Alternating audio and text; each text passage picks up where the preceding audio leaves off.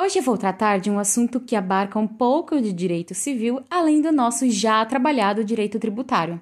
É um episódio bem importante para nós, estudantes de direito e advogados. Então fiquem ligados que após a vinheta eu explico tudo.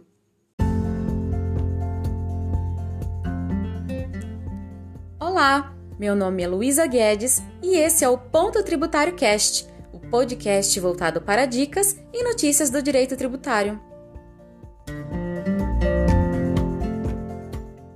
O caso que eu vou falar aqui hoje foi julgado pelo STJ. Trata-se de um casal casado em regime de comunhão universal de bens, ou seja, seus bens eram totalmente vinculados entre si sem restrições. O casal detinha uma empresa em conjunto, configurando a parcela de 50% para cada um. Em certo momento, a esposa descobriu uma doença, o que a levou a doar a sua parte da empresa para seu esposo. Em seguida, a esposa veio a óbito e aí começaram os problemas. Após a morte da esposa, a mãe da mesma também faleceu, deixando um herdeiro, o também irmão da esposa falecida.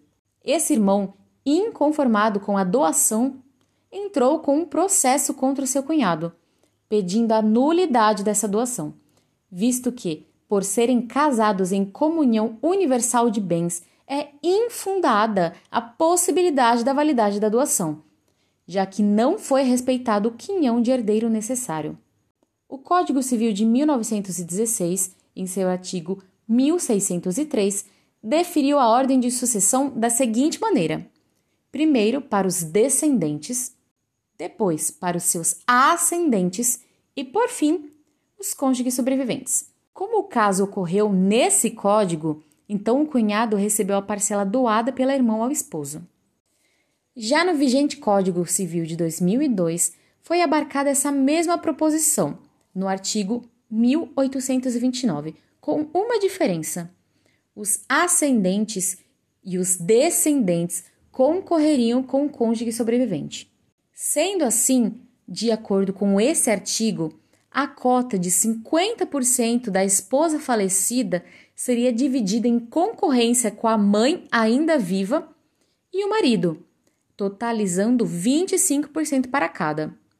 Com a posterior morte da mãe, o cunhado receberia 25% em sucessão hereditária, por ser um herdeiro legítimo e obrigatório. Lembrando que o nosso caso ocorreu na vigência do Código Civil de 1916. Sendo assim, o cunhado recebeu os 50% da empresa que estava no nome da sua irmã falecida. Em resposta ao caso, o STJ declarou a nulidade da doação entre cônjuges casados em regime universal de bens, valendo o mesmo para o deferido caso.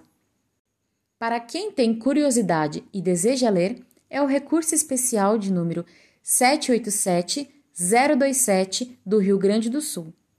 No vídeo do YouTube, de mesmo título, meu pai explicou o caso. Então, se você quer saber um pouco mais ou ainda tem alguma dúvida, cola lá no canal que é sucesso.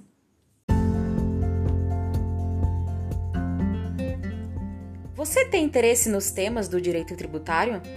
Então siga o Ponto Tributário aqui no YouTube, Facebook, Instagram e Telegram.